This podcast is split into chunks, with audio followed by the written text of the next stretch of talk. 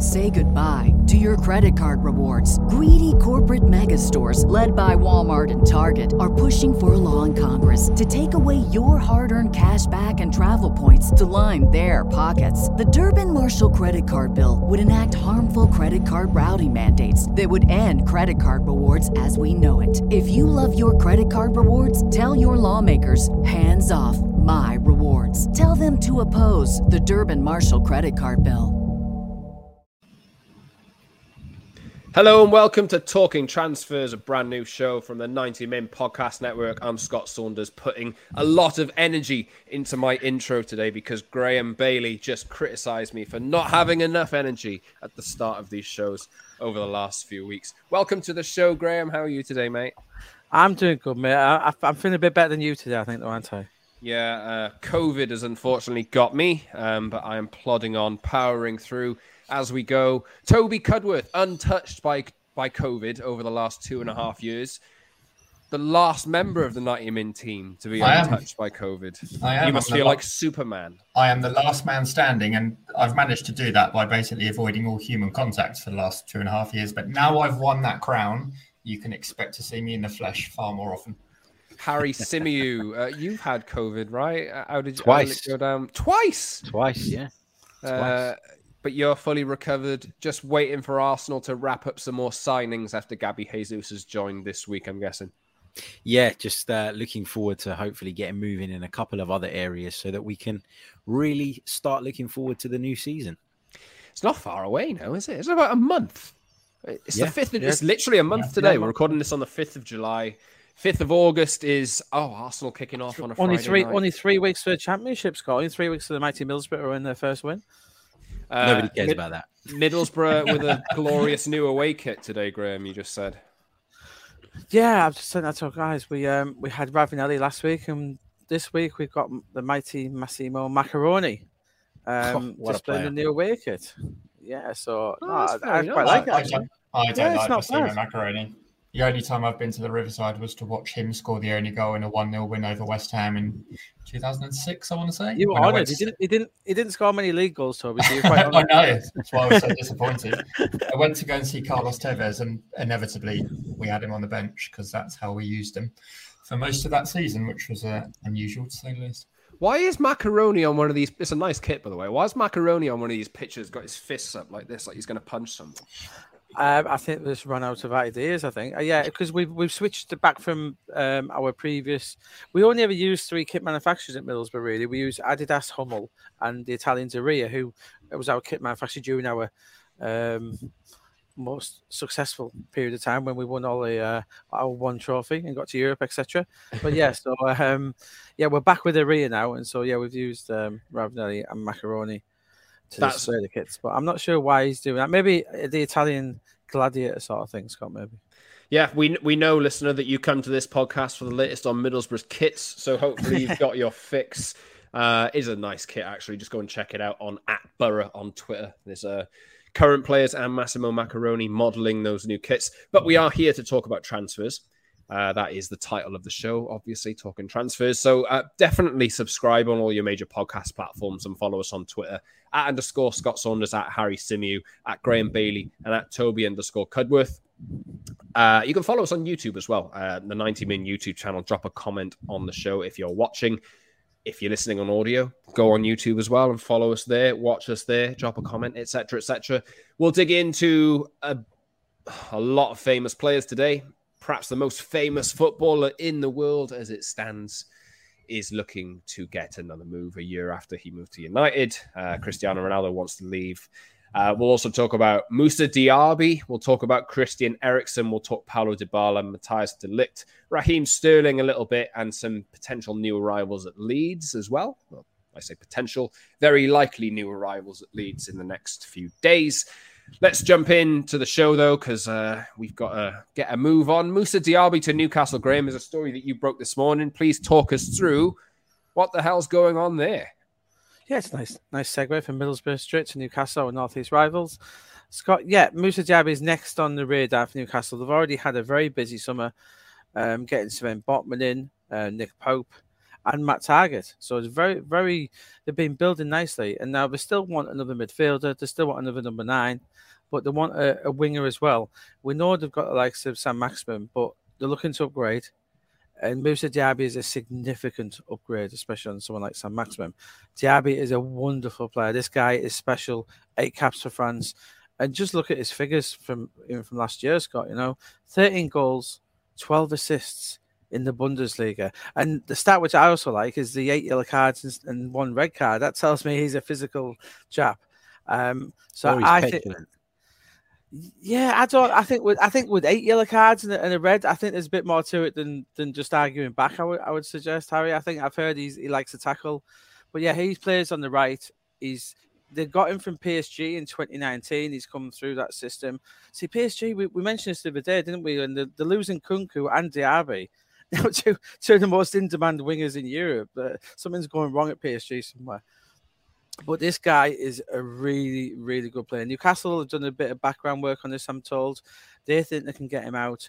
Leverkusen have said they don't want to sell because they are actually pushing on for the title. They think they can make a challenge next season. But yeah, I've been told a, a club record deal, about 45 might do it. Maybe have to push to 50. Um, but Newcastle, there's a bit of confidence here in this one. They think can do it. Obviously, bonus points for whoever can tell me who is Newcastle's current record signing. Uh, Joe just Linton? 13 Yes, Joelinton? Yeah. yeah, 39 million. So How I many think we- bonus points does Harry get awarded there? I guess one. I think he, I don't trust he didn't Google it. He's a very quick. That typer. quick? That was very fast. I'll let him have it. I'll let him have Impossible. it. Um, but yeah, quite right. So I think Newcastle will be quite glad to, even though Joelinton's having a bit of a resurgence in his career there. Again, this is taking it to a new level. They had Joelinton, one of the ones playing out wide, and he did well. But if they want to aim for the top six, as I think they might get next season, obviously we mentioned our United bet in here before between the three of us. I think Newcastle, if they get Diaby and then they get the midfielder next to Bruno and the striker, they are going to be one of our teams to watch next year. So let's keep down Diaby. They're progressing with this. This one will take off in the next couple of weeks. Uh, but they have, there is confidence that St. James's can get him. Uh, is important to mention uh, also in this story on 90min.com that there's interest uh, from Newcastle in the likes of Anthony Gordon and Chelsea's Callum Hudson Odoi. Uh, you can check out that story on 90min.com, but it does look as though Moussa Diaby is Newcastle's primary transfer target. And uh, just a word on PSG. Obviously, they have announced today that Mauricio Pochettino has been sacked. Christophe Galtier will replace him. And Graeme, you mentioned there about PSG players from their academy going on to become some of the most in demand players in world football. Perhaps they're looking to fix that with uh, these new appointments of uh, Luis Campos and that kind of thing. Change in strategy, perhaps, Toby or Harry? What do you reckon? Uh, maybe from the management's point of view, but I think we've said before the Qatari owners have got their own plan in place. They want big name signings and marquee signings. I can't see that changing, to be honest. Um, we'll get to Cristiano Ronaldo shortly, but that doesn't really align with bringing through young talent, does it? Um, Yeah, it's, it's a weird one. I, I never really ever felt that Pochettino was going to succeed at PSG. It always felt like one of those where he was walking, he was kind of walking on thin ice. And yeah, I'm not surprised that he's gone. New approach, maybe, hopefully, because I don't think what PSG do is, I'm- don't want to say it's not sustainable because they've got so much money, but it is a bit, I don't know. You want to see them do things a little bit better, I think. Uh, Just my opinion. So yeah, why not change approach? Harry didn't uh, didn't think Poch would really work out. Is an Arsenal fan, obviously. I don't know whether there's anything to do with that with it, but yeah, it has not worked out for Pochettino at PSG. Uh, new manager in place now. It's been in the works for what seems like months. Uh, but Pochettino out of work. We'll see where he ends up next. But PSG are moving forward, and Newcastle are moving forward as well. Harry, are you worried potentially that Newcastle could finish above Arsenal next season?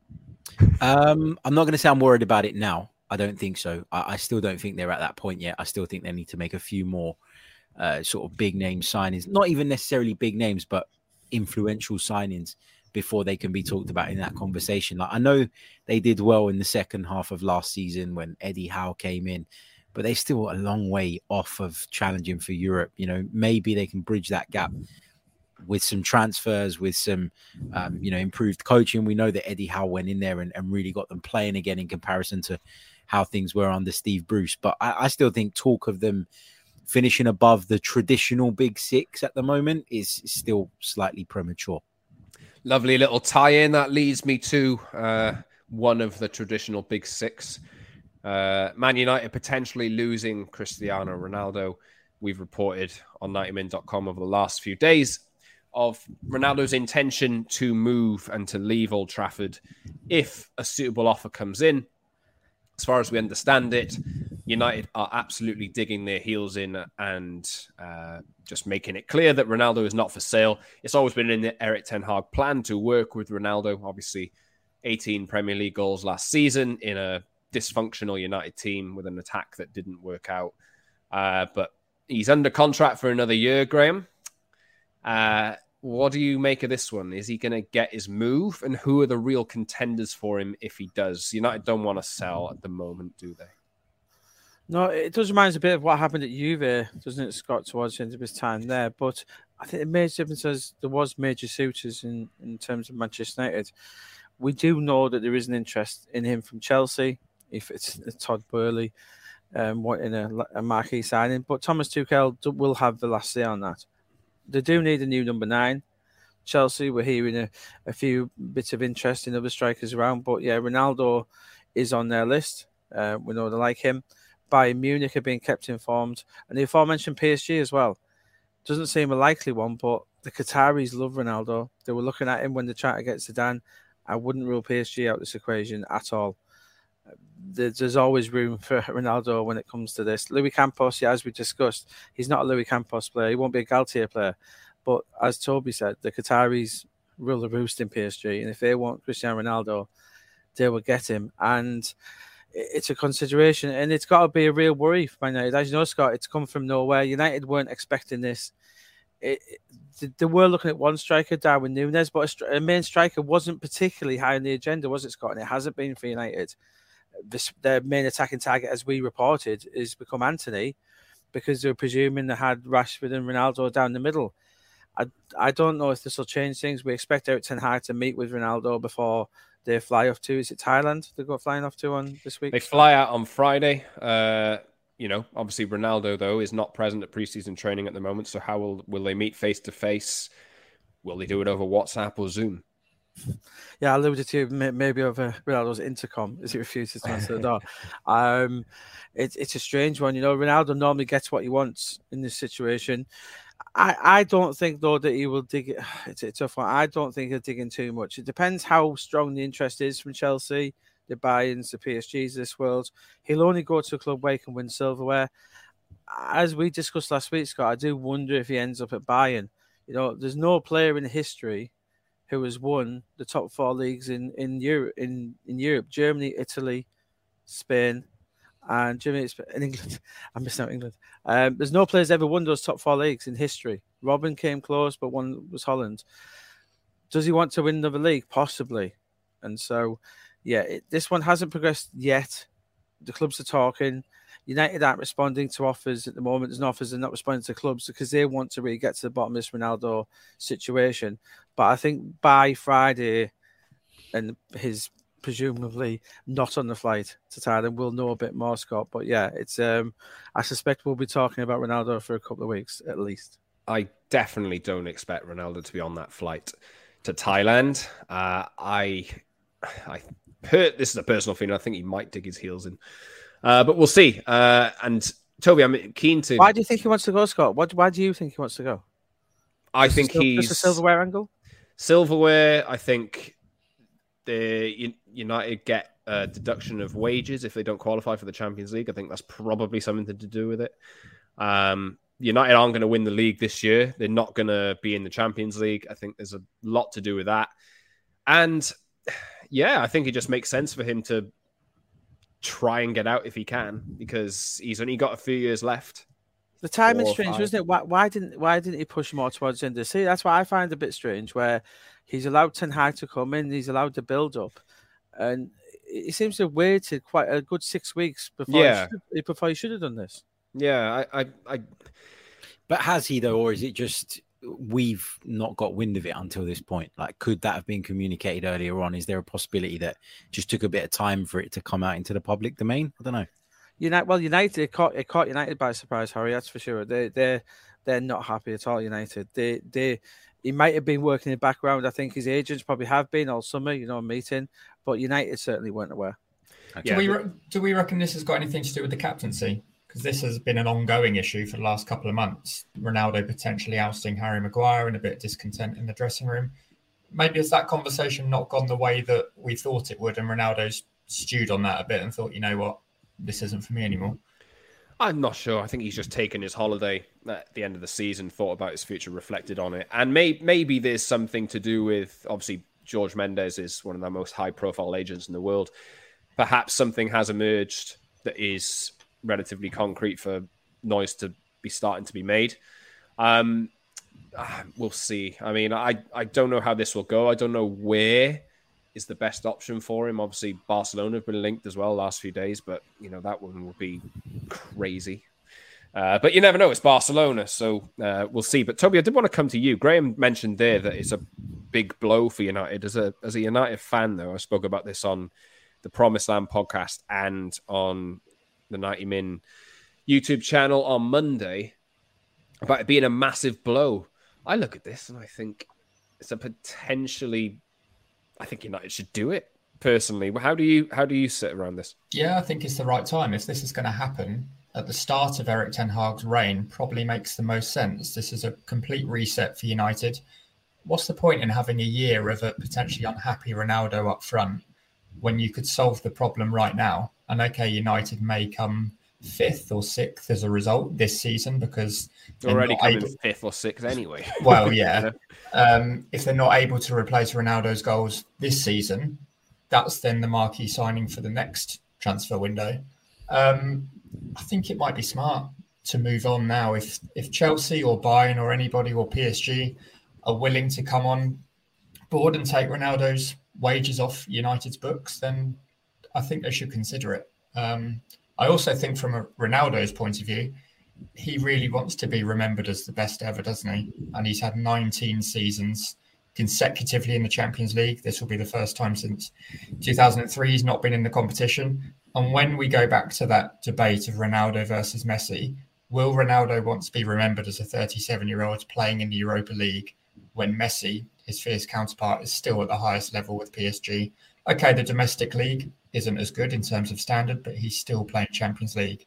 I think it irks him that he might not be playing in those big games all the way through. He doesn't want to have a year break or he's not playing with the best. And that's maybe where this has come from. But I do agree that it's odds that we haven't heard about this kind of push before. But I think that's my that's my reading of the situation. Harry, uh, would you like to see Ronaldo and Messi on the same team before they retire? I'd kind of be curious to see it.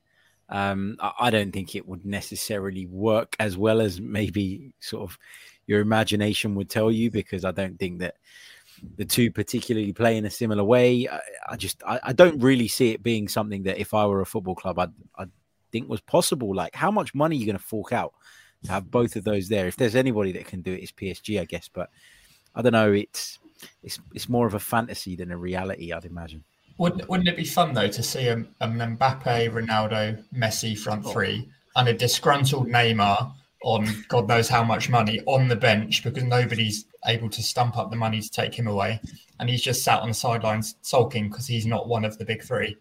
I would find that personally amusing. Um, I think Ronaldo would love to see Lionel watching him from the bench. To be honest, it would be interesting to see them together. Obviously, they've been pitted as rivals for the duration. I don't think we could rule out that Qatari thing, Scott. You know, there's they're they're out there thinking about those billboards before the World Cup.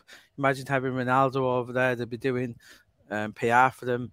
Having them four doing PR for you, I don't. You can, I don't think we can really underestimate how much the Qataris would love that we'll see how it plays out. I mean, obviously, this has only come about the last few days, and uh, Ronaldo, he does want to win. He'd love to win another Champions League. He's the top scorer in the Champions League as well. That's probably hanging over him. The fact that Messi could start closing that gap with a year or two out of the Champions League. Uh, he doesn't want to play in the Europa League. I, I don't think there's any doubt about that. Uh, but one player who will be playing in the Europa League next season is Christian Eriksen because he has chosen to join Man United. On the plus side, on the positive side for Man United, we understand that he'll sign a three-year deal. We also understand that it's around Graeme in the region of 150,000 pounds a week, with the addition of bonuses perhaps taking it up a little bit. Uh, good signing, do you think, Graeme? Um, I I thought it was better. I did listen to Danny Murphy yesterday, actually, on, on the radio, and um, he was, so did it, Harry. It, it, was interesting. I thought, you know, the way they phrased it. Yeah, I think it's decent for for Ten Hag's system, but I do do agree his point. Does uh, does this bring United any closer to the top three? No, but I guess their rivals, does it bring them closer to a Tottenham? Possibly, because that's the rival. You're looking at fourth place at best night next season, Scott. So you're looking at who's going to finish fourth, maybe. So I think it's a useful sign. Again, we really don't know what the system is going to play. As we suspect it's going to be a three with De Jong holding, and then you've got Eriksen and then Fernandes. It's and Van der Beek possibly. Um, he clearly doesn't rate someone in there. yeah, he clearly doesn't rate someone. I fear for our favourites, McFred. I do, I do. So we'll see where they. I, I could see up. Fred absolutely loving life under Ten Hag personally. But I think Van der Beek. But where then Van der Beek, Fernandes? people jump to Van der Beek, say like, "Oh, he used to play for Ten Hag. He must love him. Must absolutely love him." He hasn't been able to get a look in at United or Everton really. I don't think it's a shoe in to start every week. Fred's energy is just Fred gets a lot of stick. He really does. But I think if he's used in the right right way, his energy in the right way, I think he's a very useful player. He's just not had a.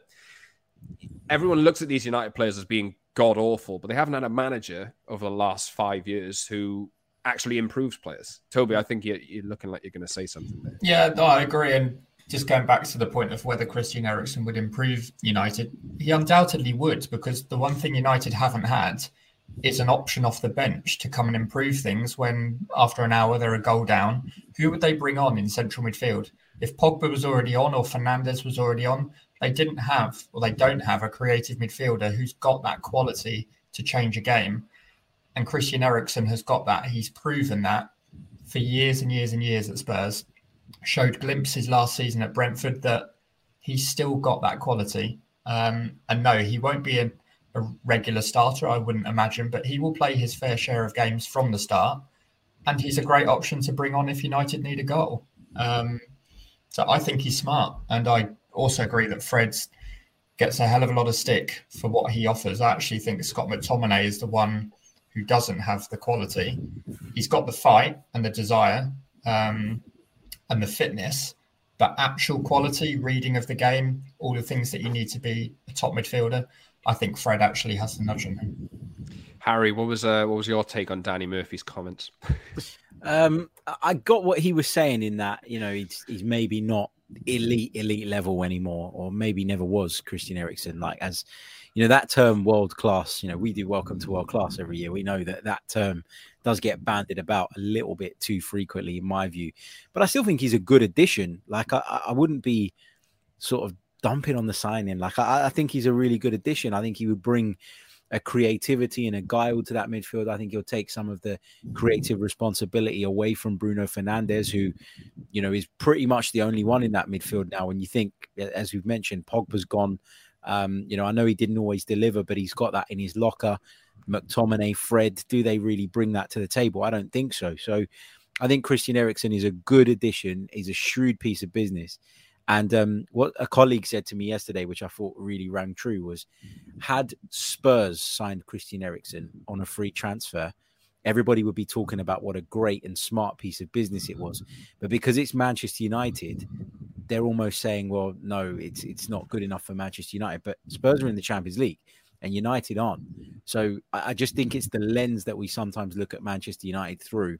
And nobody really wants to give credit to a piece of business or say it's a marquee signing when and I'm not saying this is a marquee signing, but nobody wants to give it the credit it deserves because it's for free, basically. It's, yeah, it's also a financially savvy deal for United. No transfer fee, 150,000 a week is kind of the ballpark if you want to get a player of Eriksen's caliber. A three-year contract. He's a consistent performer as well. It's just smart business. You'd rather do this deal than go and overpay for a 24, 25 year old who is perhaps an upstart and you're taking a bit of a risk. Eriksen is guaranteed proven Premier League quality. And as Harry says, if Spurs signed him, we'd be saying, great job, Antonio Conte. You've bulked out your midfield with a quality player. Yeah, uh, another important thing to say on Eriksen is it depends on the lens that you look at it through. Because if Eriksen was the the main signing that United will be making this summer, I, I'd look at this completely differently. Yes, that wouldn't be enough, but I think his professionalism, his ability with the ball, United don't really have a lot of high quality passes. To be honest, they don't have that professionalism uh, that's something that's been leveled at them over the past few few months and that kind of thing. He's just a, a solid pro who knows what he. Erik Ten Hag knows what he can do. They worked together at Ajax as Eriksen was recovering after the incident, the Euros, and I just think it makes it makes a lot of sense. Flexible player can do a lot with the ball, can fill in wherever Erik Ten Hag needs him, and if they can get De Jong over the line, etc., etc. And I think it'll be just one small part of Erik Ten Hag's plan to rebuild United. But Eriksen has rejected a return to Brentford to make this happen, Graeme. Uh, but Brentford are confident of two new signings, as far as we know.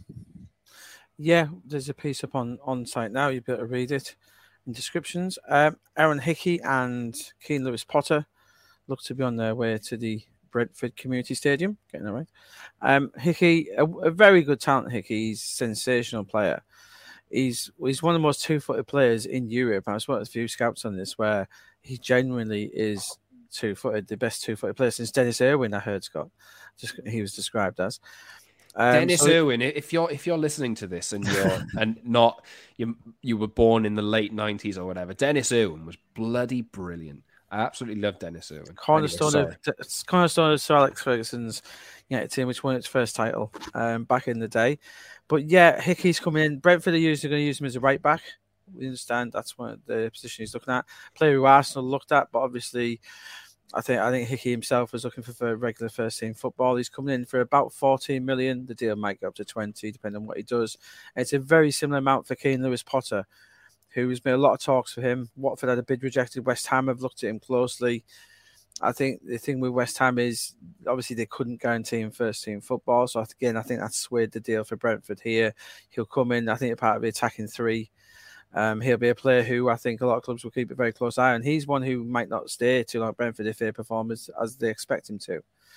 So he's a, he's a very good player. He's a bit Jarrod Bowen um, bit more of a winger than Jarrod Bowen, I would say. Obviously, I've seen him quite a lot as a Middlesbrough fan, but he's a, he's a huge talent. So he's broken into England youth squad, and he is one who I think has been a bit under the radar because he is at Hull, but he's a really, really good player. And um, two very good pieces of business for Brentford here. Uh, on Aaron Hickey, uh, Harry, Arsenal. I know, I know. I think you've done shows on Aaron Hickey uh, as well on your channel. Uh, what do you know of him as a player? Are you kind of upset that he's going to Brentford? Do you think he was an Arsenal priority, or is this how? What's your take on this? I don't think he was a priority. Um, I think a couple of, of sort of well-established Arsenal sort of journalists have come out and said that while he was somebody that was on the radar that they'd looked at and, and sent people over to watch, he wasn't anybody that they were going to move for in terms of actually making an offer and, and trying to get that deal done this summer. I like Aaron Hickey. I think he's got a lot going for him. Um, as Graeme's alluded to, the fact that he can play on either side is so rare as a fullback to be equally comfortable on, on either side is brilliant. And that's why I think, from an Arsenal perspective, we probably felt as fans that he'd be a really good cover, you know, a backup option because we saw at the back end of last season when Tomiyasu was out for a period of time, when Tierney was out, we really, really struggled to backfill those positions. So I can understand the links, but I'm not quite sure that Aaron Hickey is ready to play at a big club in the Premier League just yet. I think Brentford is a perfect move for him. I really do because I think they play a good standard of football and a good style of football, despite not being one of the Premier League big boys. So he'll get the opportunity to show what he can do, get used to the Premier League, but without the pressure that comes at an Arsenal or a Man United. And as Graeme alluded to, the fact that he's going to play week in, week out, it seems, is only going to do him good in his career. So I think that's a much better move for him from a personal standpoint than he would have made going elsewhere and essentially being a backup somewhere and, and maybe sort of falling into the shadows a little bit. Uh, Toby, I'm going to move on and fire three names at you uh, Armando Broja, Conor Gallagher, Levi Colwill, and ask you what's happening uh, with these three players all in the Chelsea youth ranks. Well, we'll start with Armando Broja, whose future is uncertain to say the least. Um, we know Chelsea are undergoing a bit of a squad overhaul this summer, or Thomas Tuchel would like one at the very least, particularly with the forward line. And Broja spent last season on loan at Southampton, scored six goals in 32 Premier League games, which doesn't sound great, but I think it was his all around performances for Southampton that really caught the eye. Physical, agile, quick, a good finisher, did score a couple of outstanding goals, um, and just generally looked good for a 20 year old getting his first taste of Premier League football. And there were high hopes that he could make it at Chelsea, but it appears Chelsea have not decided fully what to do with him. They could sell him permanently. Um, interest from West Ham and Everton, and also Southampton, which I'll come back to in a second. Whether to loan him or whether to keep him, because they've got rid of Romelu Lukaku, as we know, he's gone to Inter Milan on loan, and Timo Werner's future at Chelsea is not hundred percent clear. He could be used as part of a deal to bring in Matthijs de Ligt, and if that happens, Chelsea don't have a centre forward, but Chelsea may consider letting him go. We think the price that they might ask for would be around 30 to 35 million. And it's our understanding that Southampton, having initially thought a deal might not be there for them, have gone back to Chelsea and have made a bid to try and bring Broja back to St Mary's on a permanent deal. And they've also asked about Levi Colwill, who had an outstanding loan spell at Huddersfield Town last year. Unfortunately, scored an own goal in the promotion playoff final, but was very good throughout the campaign. We do expect him to be given an opportunity at Chelsea um, during pre-season to impress. And we know Chelsea need to do something with their defence. They've lost Rudiger, Christensen, etc., and are yet to bring anybody in. But Southampton like him. They like Broja. Um, Conor Gallagher is a player we expect to stay at Chelsea and to be part of Tuchel's plans moving forward, but it's still a conversation around what formation Chelsea are going to play, and it's going to be largely dependent on the signings that they make as to whether or not Gallagher can command a place in a team. There's no indication that he's going to be allowed to go out on loan again, but he'll have ambitions of playing in the World Cup. And I think if Conor Gallagher gets wind that he's not going to be a fixture in this Chelsea team, he might be the one to say, "Look, I want to be playing football." Um, I'm in Gareth Southgate's plans right now. Maybe let me go out on loan again um, to ensure I get that place. But as it stands, we think Chelsea are going to build for a future with Gallagher in it. Broja, on the other hand, Graeme, we're not so convinced will be there. No, it's an interesting one. Chelsea are clearly clearing house up front. We know Hakim Ziyech is in talks with, with Milan. Are they making been, space for Ronaldo? Werner's being offered all over shop. Well, we're not. I, I think, from what I've been told, and we'll probably do something later in the week. There's a couple of big names in Europe which uh, I need to firm up that Chelsea are being linked to. Some younger versions of Ronaldo, shall we say? I think there might be two strikers in because I don't think Havertz. Um, will be interesting to see where he plays and obviously their main target is Raheem Sterling. And even if he does come in, where does Raheem play? He could play down the middle, play at the side. He, he that deal isn't a million miles away. Um, Run us through that, Graeme, while, while you're on the topic. Yeah, Chelsea are growing increasingly confident of this one, and City are clearly of the attitude new deal hasn't been agreed, it won't be agreed, so they're selling him. It's a very interesting tactic from City. Um, obviously, it's up to the player because Sterling can stay stay put and go on a free next season. But he obviously likes the the project that's in place at Chelsea. He's obviously hearing a lot of the targets have got. We'll move on to Matthijs de Ligt, another Chelsea target. They're going for some big names here. Um, and if they can get Raheem Sterling in, that's a pretty good start. Um, we know Raphinha again, who we'll touch on, probably isn't happening, but Chelsea, yeah, but they do, they do need to clear the decks, as we say. So the likes of Ziyech, Werner, Pulisic, we know has been offered again as part of the Ligt deal. Hudson Odoi, we talked about with Newcastle. So as well as the defence, which again may lose Azpilicueta and Alonso as well. We, mentioned, uh, I think, a few weeks ago, where I said Chelsea don't need major surgery, just a bit of a few um, procedures. But it does look major surgery is taking place now, and I think that's because Tuchel wants that to happen, and he's been given free reign to um, bring in the people he wants. So I think. and I know they don't have many people upstairs, but I think the trust in Tuchel here, and I think that's a positive for Chelsea, trusting him to do the rebuild. If it if it is his team, let him do it. Yeah, you can read about the Sterling story on 90min.com. Uh, also mentioned there a couple of times Matthijs de Ligt as well. Uh, Chelsea in the running for him, but we also understand his interest from Bayern. Is that correct, Graeme? How do you anticipate this one playing out? Yeah, this one has suddenly materialized a bit more. As we said, though, I don't think a massive amount has changed from when we spoke about it before. That Juventus don't want to sell, but if someone meets a hundred million pound asking price, which is a little bit less than his release clause, if someone's willing to pay hundred million euros for him, then they'll allow it. We know Bayern have had their interest peaked, but I don't see Bayern Munich paying 100 million euros for him in any way, shape, or form. And as, as it stands, even Chelsea aren't willing to do it. Chelsea are trying to offer players when your Pulisic is of interest to Juventus, which is an interesting one. Um, I say I'm not a huge fan of Pulisic. I don't think it'd be a huge loss, but I could see him at Juventus. So yeah, Todd Boehly, we we presumed he'd be doing some wheeler dealing trading. He's living up to it at the moment. He really is trying to do as many deals as he can for some of these big names. de Ligt, yeah, it seems Chelsea are firm favourites for him at the moment. If he if he leaves, if if they're willing to pay, do a, a hundred million euro deal, then Chelsea got a great chance of getting him. And where this impacts on someone like Jules Koundé, I was told by someone at Chelsea, oh, or because they're looking at Ake, sorry, as part of the Man City deal as well. I said, well, how can you do Ake, Koundé, and de Ligt? I said, well, we've lost three big centre halves in the last nine months, and I did forget about Kurt Zouma leaving in August to West Ham, and then they've lost Christensen and they've lost Rudiger as well. So it's not outlandish to think they could bring three new centre halves in because they haven't replaced them. Some big business happening at Chelsea potentially over the next few weeks and months. Uh, we mentioned Juventus there, but we should move on uh, just across Italy to, well, actually, a former Juventus player now released by Juventus at the end of his contract, Paulo Dybala.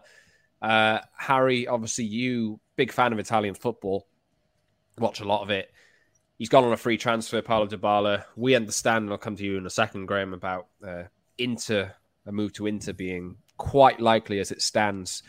Uh, what are your impressions of Dybala as a player? He's obviously getting into his late twenties now. Uh, maybe hasn't really delivered on the potential he had when he was a youngster. It's not really gone to plan for him, but I I quite like him as a player. Uh, do you think he'd make a good fit at Inter? Um, I like him as a player too. I agree with you that he hasn't necessarily fulfilled the potential that he's shown at times in his career. I don't know about Inter. Um, I, I really don't. I mean, Lukaku's gone back there. Lautaro Martinez will play up top alongside him. I don't really know where Dybala fits in that system. Um, it is a system with wing backs. It's very similar to the one that Antonio Conte had. Simone Inzaghi tactically isn't all that different to him. So yeah, I don't really know that that's the right place for him to go. But I think that there is a possibility that he will end up there. And um, I think that with Dybala, you, you're in a position where you look at him and you, you clearly see a talent, but you wonder whether it's worth the investment, i.e., the big wages, the signing on fee, given he's a free agent now as well. It's one you got to weigh up carefully, I think, because injuries have been a big, big problem for him, and and it's always sort of stunted his upward trajectory, if you like. So I'm a little bit worried. I'd be reluctant if I were a, a club owner to go and spend big, big money on him, but you know the fact that it is a free and any signing on fee is going to be less than a transfer fee might tempt people. I just personally would be a little bit reluctant. Yeah, uh, Graeme, we've uh, put a story up on this on 90min.com in the last couple of days. Uh, free agent, obviously, you know, you know, uh, since the Ronaldo news has emerged and Paulo Dybala has been on the market, I've thought potential for United there, but it doesn't look like there's any English interest in. It looks like Inter is the destination, right? Yeah, I think it's once bitten, twice shy for the English clubs. We know Dybala's flirted with England before, even held extensive talks with United at some point and other clubs. And I don't think the English clubs believe that Dybala wants to come to England. You know, I think they, I think it's a bit like Vlahovic um, in January.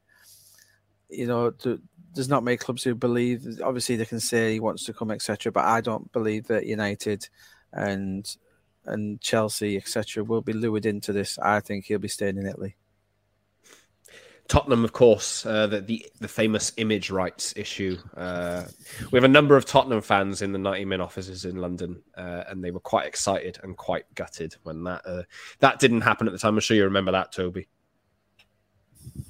I do. Uh, lots of tears, lots of upset, a lot of wow, wow, wow, as we call it in Spurs circles. But that's kind of dissipated now. They've qualified for the Champions League. They're all they're all happy about life, which I'm not used to. I'm not sure I'm particularly comfortable with it either.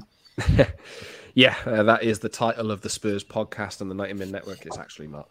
I'm joking there, but uh, let's let's move on and wrap up the show. I mean, we've mentioned to Raphinha to Barcelona uh, already. Uh, plays for Leeds, obviously, so we'll do kind of a lead section to end up the show.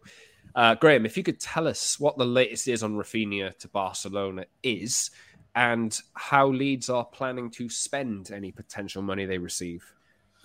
Yeah, it's re- Raphinha. I was about, I was about to correct myself. I was about to say it's really interesting about Raphinha, but nothing at the minute about Raphinha is that interesting.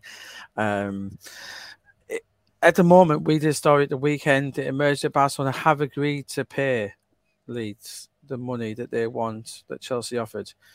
I said they've they've agreed to do it. They haven't put it in writing. They haven't laid out how they're going to do it, etc this doesn't surprise anyone when it comes to Barcelona at the minute, and that means this this deal isn't really progressing just yet. They've agreed to pay his wages, so it's all very much a verbal situation here, which, as we know, Leeds probably don't know they can't go and spend anyone's verbal offer. So yeah, as it stands, Chelsea got the offer on the table. Arsenal is still there in the background because he hasn't gone anywhere yet. But Raphinha, as we said, he wants to go to Barcelona. It's the only club he wants to play for and Leeds are going to have to do some sort of deal with Barca, which I think they will. Barca are pushing really hard, which I think the fact that Barca have started to push hard has only convinced Raphinha further that this is the place to go. I think if Barcelona hadn't made that approach last week to Leeds in response to Chelsea, I think he may have swayed to Chelsea or even Arsenal and thought, you know, if you're not making the effort, why should I? But I think the fact he's seen Barcelona make that effort means he will end up in Catalonia. And yeah, they are spending Scott Leeds. They've already signed done a few major deals this summer. They've got uh, Rasmussen in, they've got Aaronson in. Who's that? Forgetting the third Leeds deal that they did. Rasmussen, Marc Aaron, Roca, Marc Roca. Marc Roca thank, thank, you, TC. Yeah, indeed. But they're also closing in on deals for Sinisterra from Feyenoord, the Colombian winger. Linked to United at some point, Scott, I believe. Yeah. Um, very good player. And the replacement for Kalvin Phillips, Tyler Adams, the American, who I was impressed with. He was one of the few players I was impressed with uh, when they played Rangers last year. He looks an English type of centre midfielder. So I think Leeds fans can be quite happy, actually. The deals they're doing, yes, we know they'll be gutted about losing Raphinha and Phillips, but they knew it was coming. But I think Leeds, yeah, the, the current owners, um, they're probably responding to a sack the board chance, which I heard during the Brighton home game in Southampton. The Leeds fans, slight overreaction. But yeah, Leeds are doing a decent bit of business here. And I think Tyler Adams, particularly, will be very. I know he's American and they'll say that with Jesse Marsch, but he's a good player. I, I like Tyler Adams a lot. And this Sinisterra, yeah, he's a he's a cracking talent and reminds me very much of Raphinha when he came from Rennes. So no, um, I think Leeds are doing good business here strong profile of player that Leeds are looking at. You know that uh, young, early twenties kind of player with potential sell on value. It's a good model to follow for pre- clubs that are new to the Premier League. Uh, later down the line, two, three years' time, could these players turn into more 40 to 60 million players that Leeds can sell on and they can just keep regenerating? It's probably the right way to go. Uh, but we are out of time today. Thank you very much to Toby, Graeme, and Harry. You can follow us all on Twitter at underscore Scott Saunders, at Harry Symeou, at Graeme Bailey, and at Toby underscore Cudworth. This has been Talking Transfers. Please subscribe on all your major podcast platforms, and we'll see you very soon later this week. Thanks for listening.